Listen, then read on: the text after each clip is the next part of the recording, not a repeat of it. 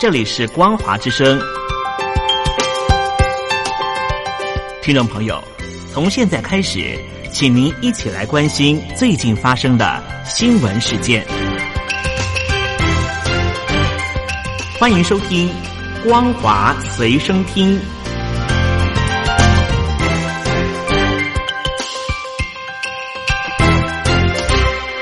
各位海峡两岸的听众朋友们，大家好！非常欢迎您收听今天的光华随身听，我是佑佳。在今天的新闻，首先我们来关切的是，我空军司令部昨天呢公布了共军进入我西南空域领域当中的情况，共有空警五百机一架、运九通讯对抗机一架，以及呢运八反潜机一架次。空军实施广播驱离，并且呢防空飞弹追歼与派遣空中巡逻兵力来对应。我们看到中共近期呢频频以假讯息对台湾进行认知作战。I O R G 研究室呢，昨天召开了解密中共对台湾认知资讯操弄及网络分析，指出中共时常借由台湾在地协力者，包括了社群媒体等相关的媒介影响台湾，同时呢，利用民主社会的矛盾、政治及意识形态，透过假讯息营造威权比民主更好的观点。尤之正他表示，这份研究报告当中观察到了八项不实讯息，主要的。论述，而且呢，都是环绕在美国流感比武汉肺炎更致命。美国以武汉军人运动会散播病毒，而结合这些假讯息论述的人呢，就是中共的外交部发言人赵立坚。尤志浩他指出，赵立坚在三月份的时候呢，在推特将各说法统合成官方的论述，将中共对于新冠病毒肺炎的疫情呢对外宣传，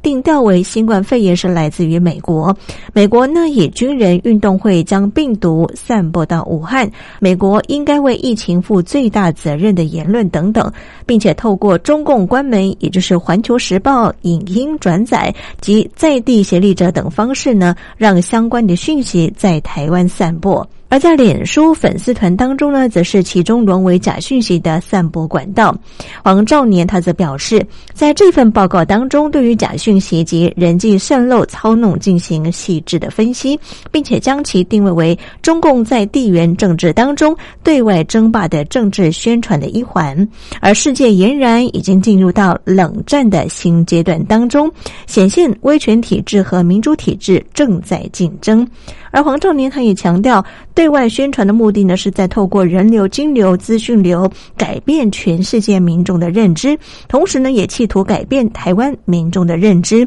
让他们能够认同威权比民主更好。那么其中呢，他们常常运用的手段就是以金钱收买在地的协力者，散播不实的讯息。至于在讯息的操弄方面呢，中共则是利用民主社会的矛盾、政治及意识形态。透过假讯息来说坏民主的故事，说坏台湾的故事，企图凸显威权比民主更好的假象。另外，我们看到的是，共军呢已经在东南沿海部署了射程更远而且更精准的东风十七及音速飞弹，逐渐的取代原先部署的东风十一、东风十五飞弹。值此同时呢，共军持续进行一系列的演习，目的呢就是要对台施压。东风十七飞弹最大射程是两千五百公里，在去年中共十一阅兵典礼当中，可以说是首度的亮相了。加拿大知名的军事。杂志《汉和防务评论》创办人兼总编辑平可夫他证实，卫星照片当中显示，近年来福建和广东的海军陆战队和火箭军基地呢都在持续扩大当中。而且呢，我们看到福建、广东火箭军的每一个旅呢都装备齐全。报道当中也指出，东风十七及音速弹道飞弹改进自东风十六 B 型弹道飞弹，配有及音速的弹头。是一种全天候无依托、强突防，可对中程目标实施精准打击的极音速武器。另外，我们看到了，由于大陆全境新冠病毒肺炎疫情没有看到缓和的迹象，就有专家表示说，白云山复方板蓝根颗粒对于抑制新冠病毒肺炎有效之后呢，实体与电商上面的板蓝根呢遭到抢购，甚至呢出现了断货的现象。白云山医药集团的股价呢则是大涨，公司市值一夜暴涨，约莫是人民币一百亿元。大陆防疫专家钟南山日前呢也声称说。发发现这个白云山复方的板蓝根颗粒呢，具有相关的抑制效果之后呢，这个消息一出呢，集团呢开始马上的暴涨哦。白云山工作人员坦诚，研究成果呢是在体外用复方板蓝根对于细胞感染病毒老鼠进行实验，结果呢，距离临床效果之间呢还有很长一段路要走。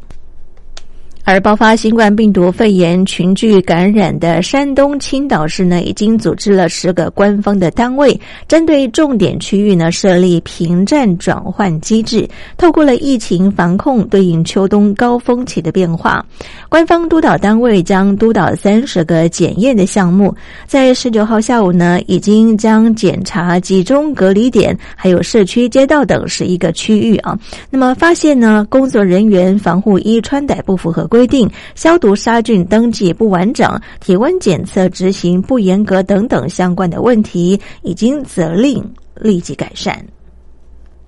而大陆山东省青岛市日前爆发了新一轮的新冠病毒肺炎本土疫情之后呢，媒体报道，疫情主管单位声称，疫情溯源调查过程当中，从工作人员的搬运进口冷冻的鳕鱼外包装阳性样本当中检测出活体的病毒，这是国际上面首次在冷冻食品的供应链当中的外包装分离出新冠肺炎病毒的疫情。并且呢，证实接触病毒污染外包装都可能会导致感染。而这次呢，验出活的病毒哈，是首次呢在实验室之外证实呢，这个冷链运输特殊条件之下，新冠肺炎病毒呢可能在物品外包装上面存活较长的时间，凸显这个冷链食品可能为病毒带来远距离的输入可能性哦。而且呢，在特定的条件之下，这个活病毒可能会。直接感染没有防疫范围的接触者，